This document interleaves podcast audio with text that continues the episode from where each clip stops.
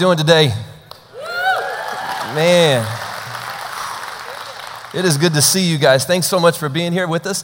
Um, Santan, Scottsdale, thank you guys for being out there. If you're watching 5 o'clock tonight, thank you for that as well. We're listening online. Thank you for being a part of what God is doing here. Um, you've picked some cool times to be a part of Cornerstone and, and what God is happening. We've had this really cool series called What's in Your Bag, and this isn't a chance for us to be creepers to try to figure out what you guys carry with you. Um, it's been more this metaphor, so hopefully you've caught that um, of what we carry through life with us because um, there's different things that make up who we are. And so we just decided as a church, what if we talk about some of those things that if they were a part of who we are, it would make us get through life easier. Um, so we've talked about some cool things. And, and if you were a part of last Sunday, I, I don't know if you realized what happened last Sunday, but if you missed, um, you should feel bad because it was amazing. It, it, was, it was unreal. Last Sunday, we talked about baptism, and Pastor Lynn gave us this challenge of, man, what if we just stood up and we, we declared that we love Jesus? And we did that through baptism, through the next step of faith. And on all three campuses between Scottsdale, Santan, and here, over 380 people stood up and were baptized. Man,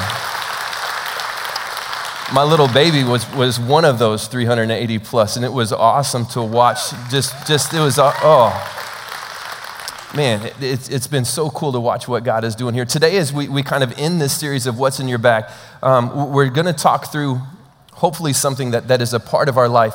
Um, today, we're, we're going to look at, at this. Now, if you're, if you're young and maybe born in the like 95 or, or a little bit later, this is called a book.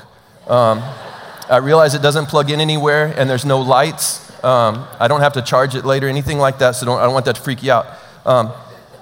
This has to be a part of you. It, it has to. Th- this book has to be a part of who we are. If we're going to walk through life and have success, if we're going to walk through life and have peace, if we're going to walk through life and have joy, this is the map. This, this is what guides us through all of that. This book, and, and you need to understand something because th- this book is so readily available. Um, it, it's on your smartphones, it's everywhere. In, in, fact, just, just out of curiosity, who actually has a, a book with them? Not a smartphone, but one of these. Raise your hand in the air like you just don't care. Holla. Uh, sweet. Um, this book is unique beyond anything that we have on the planet. You understand that this book, that, that right now there are people that today will lose their lives because they have ownership of this book in different parts of the world today. This book has been burned, it's been banned um, since Roman man, since the, the times of Rome to, to today, that this book has drastically challenged people so much that they've tried to make it illegal to own copies of this book. This book is unique beyond anything that we have because this, this book, like I said, it'll take us from, from here to God's best and it'll guide us along the way. Now, most of us treat this book a lot like instructions on Christmas Day. Um, and, and you know what I'm talking about. You, you get whatever it is, and then you're like, whatever and you just start building. And then once you finish, you've got like 47 screws and nuts left over, and you don't understand why January 1st, why your swing hits the fence now, and why your, why your kids like the left side and the right side of their face is all bruised. And it's, it's because we don't use the instructions. We, we don't follow that. This, this book is an instruction, it's, it's an instruction book to take us through life and give us peace. And, and it's, it's so important. So what we've got to do and what we've got to understand right off the get-go on this is that we don't and this is, this is key, we don't align this book to our lives. We align our lives to this book. And what I mean by that is we don't try to make this book justify what we do or who we are. We allow who we are to be justified by this book. Does that make sense? Um, good example is this. My, um, my wife has been challenging me to go on a diet now for a while. Um, and I'm just like you. You're looking at me going, Tim, really? I know. I'm right there with you. So, what I've done, being a, a pastor by trade, is I've, I've, helped her to see the wisdom of Scripture. Where, um, as I read this book, this book talks way more about feasting and about the banquet table than it does about dieting and fasting. Um, it's in here. And I've even added some scripture, Leviticus 3:16. Men, write this down. All the fat belongs to the Lord. Beautiful promise.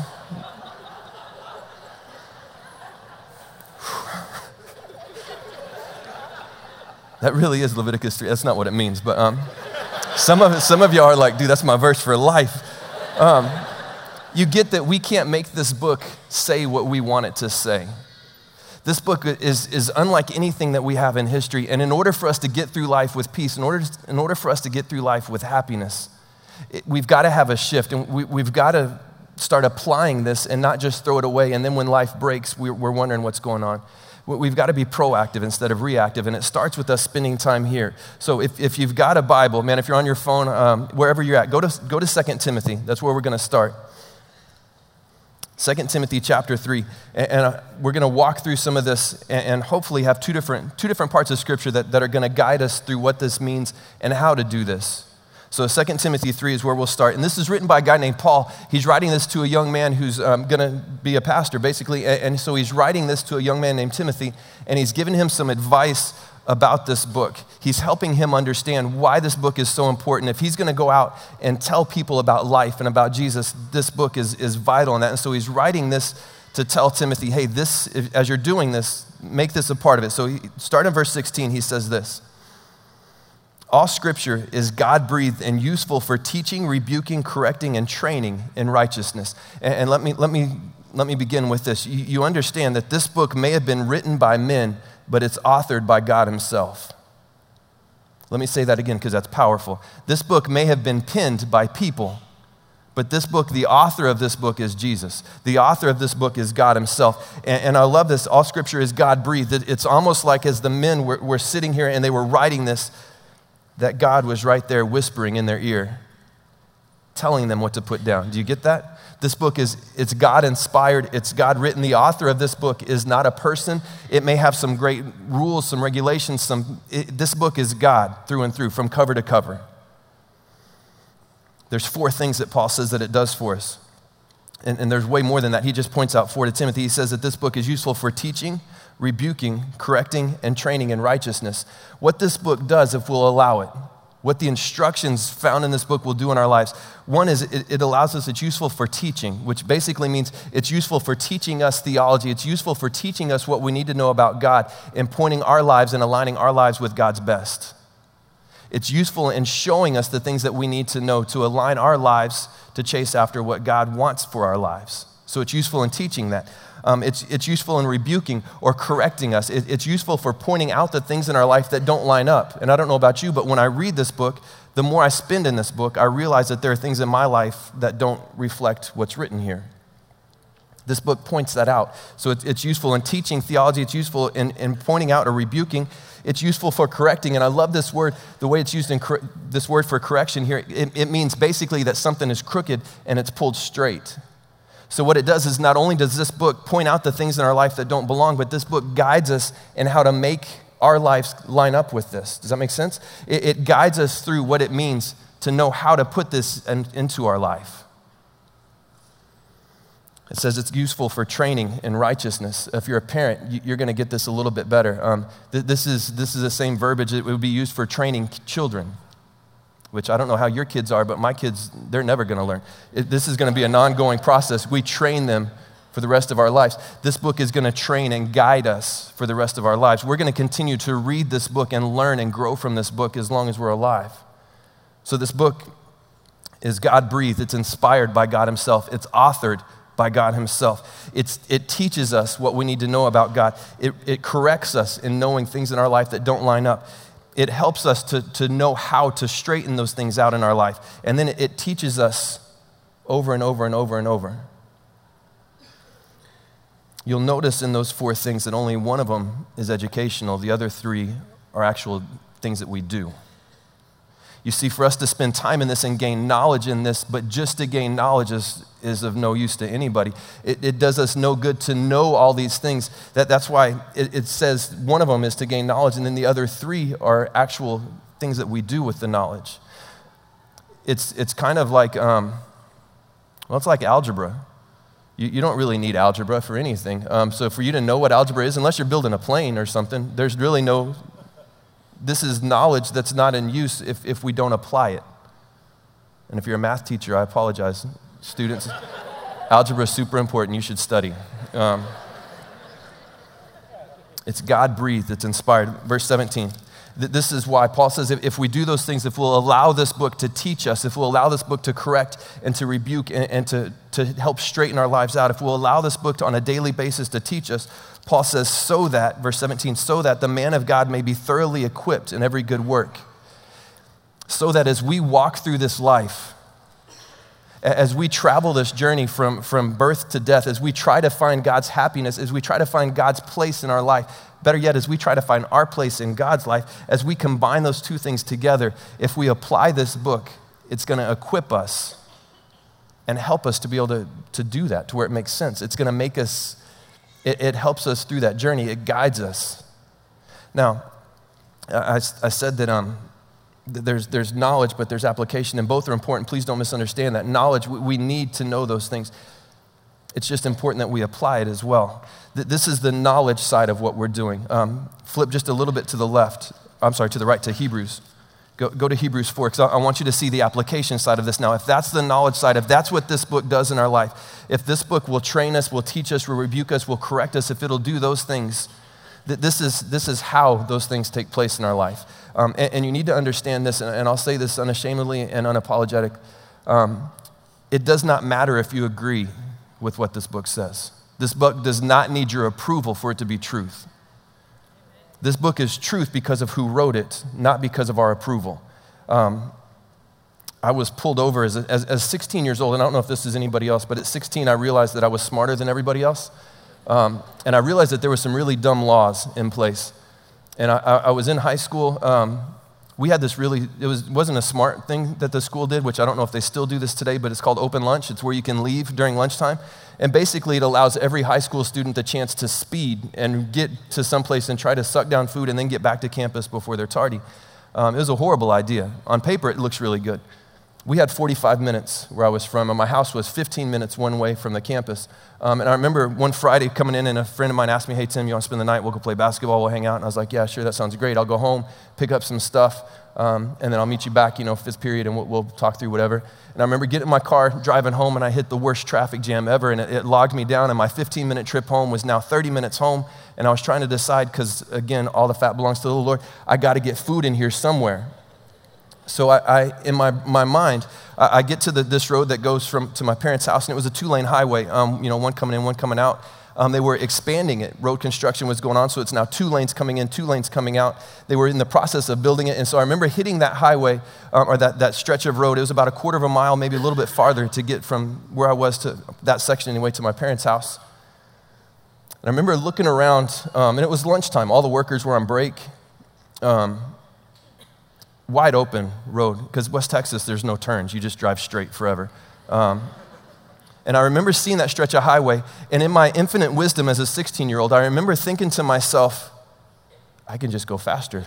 Because um, the speed limit on the road normally was 50, and you know, construction it was 25. And I remember hitting about 65 down this road because that was going to help things. Again, because I'm smarter than everybody else. And I was driving to get there, um, and I remember this really nice guy pulled me over to talk to me about what was going on.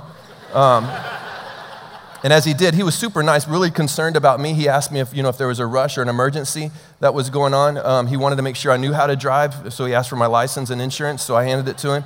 Um, he went to his car that was parked behind me, had these cool lights. I don't know if it was a rave or what was going on, but it was behind me.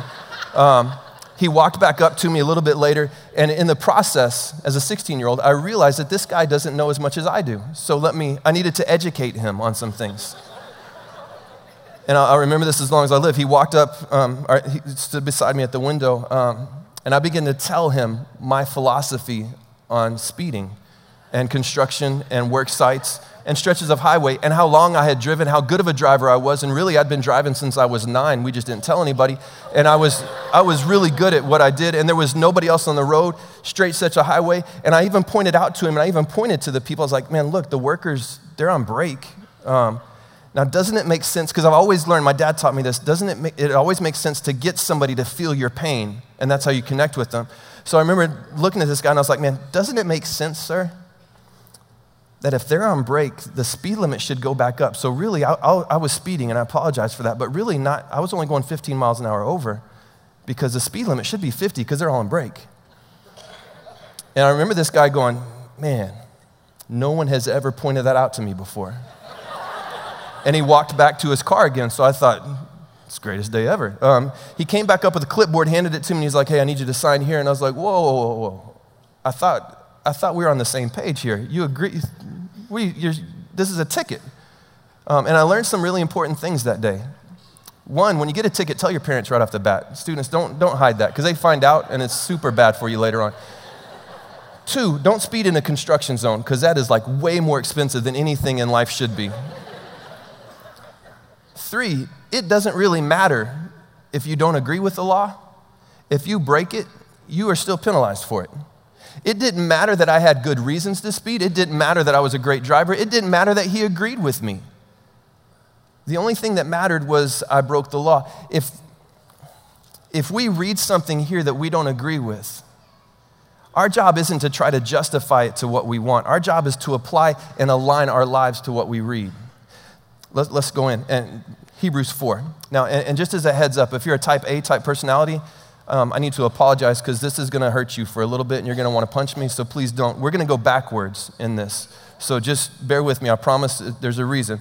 But instead of reading through, we're going to start at the end and work our way up. So, Hebrews 4, we're going to start in verse 16 and work backwards a little bit. Um, and I know I just messed up your whole world. Um, don't punch your neighbor. We're in church. Hebrews 4, verse 16 says this it says, Let us then approach the throne of grace with confidence so that we may receive mercy and find grace to help us in our time of need. That this book is saying, if we use this book to teach us, to rebuke, to correct, and all those things, what this book is saying is, is that we can go to the throne of grace or we can go before God Himself and we can expect it with confidence and we can expect to find mercy and grace to help us in our time of need. We can go to God completely broken, completely screwed up, completely ruined by life. We can go to God with all the things that we hide from everybody else and we can expose those to God Himself with peace and confidence that we'll receive mercy. And I don't know about you, but when I read that, if we're going to read this as truth and as life, that scares the fire out of me to go to God and tell Him the things that I try to hide from everybody else. I mean, that, that's, that's terrifying. Verse 15 For we do not have a high priest who is unable to sympathize with our weakness, but we have one who has been tempted in every way, just as we are, yet is without sin. You see, we can do that. We can go to God completely broken, completely wide open before Him, because Jesus knows exactly what it's like to live on this planet. He knows exactly what it's like to feel betrayal. He knows exactly what it's like to be angry because everybody that you everybody that you thought was your friend completely sold you out. He knows what it's like to have family disown you and not want to be a part of your life. His family didn't even believe he was who he was until after he came back from the grave. He knows what it's like to walk into Jerusalem on Palm Sunday and to have crowds cheering his name and, and celebrating who he is and then just a few days later cheering for him to be put to death. He knows what it's like to have people walk up and spit in his face and make fun of him and mock him. He knows what, what temptation, he knows the pain of this world. And I love what the writer here says. We have a high priest or we have a, a God that sympathizes with us because he's walked through this life exactly like we are. And he's felt the struggles that we felt. And he knows how difficult it is to get through this life and he beat it. Verse 14, therefore, since we have such a great high priest who has gone through the heavens, Jesus, the Son of God, let us hold firmly to the faith we profess.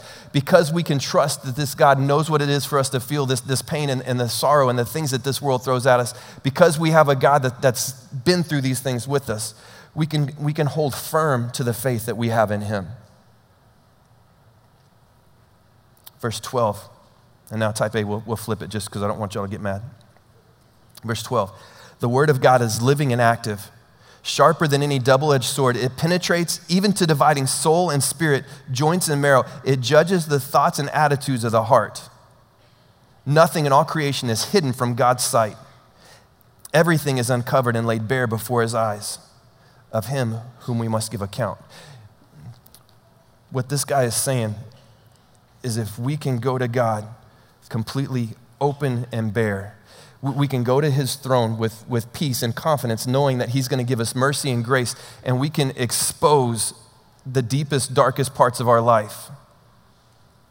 This, this stuff about sharper than any two edged sword, it, it's, it's almost like God is a surgeon, and this book is his scalpel.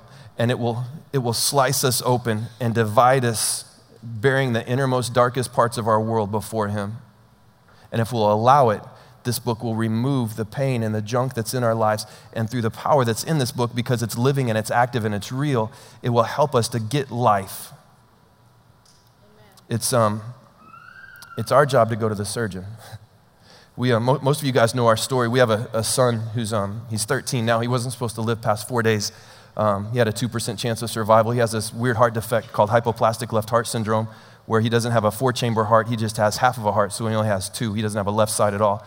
Um, so when he was born, um, his heart wasn't connected to his lungs, so it pumped blood through his body. It just didn't connect oxygen. So his body had blood, it just didn't have oxygen in it. Um, so usually when they're born, they, they suffocate three or four days later and they, they die.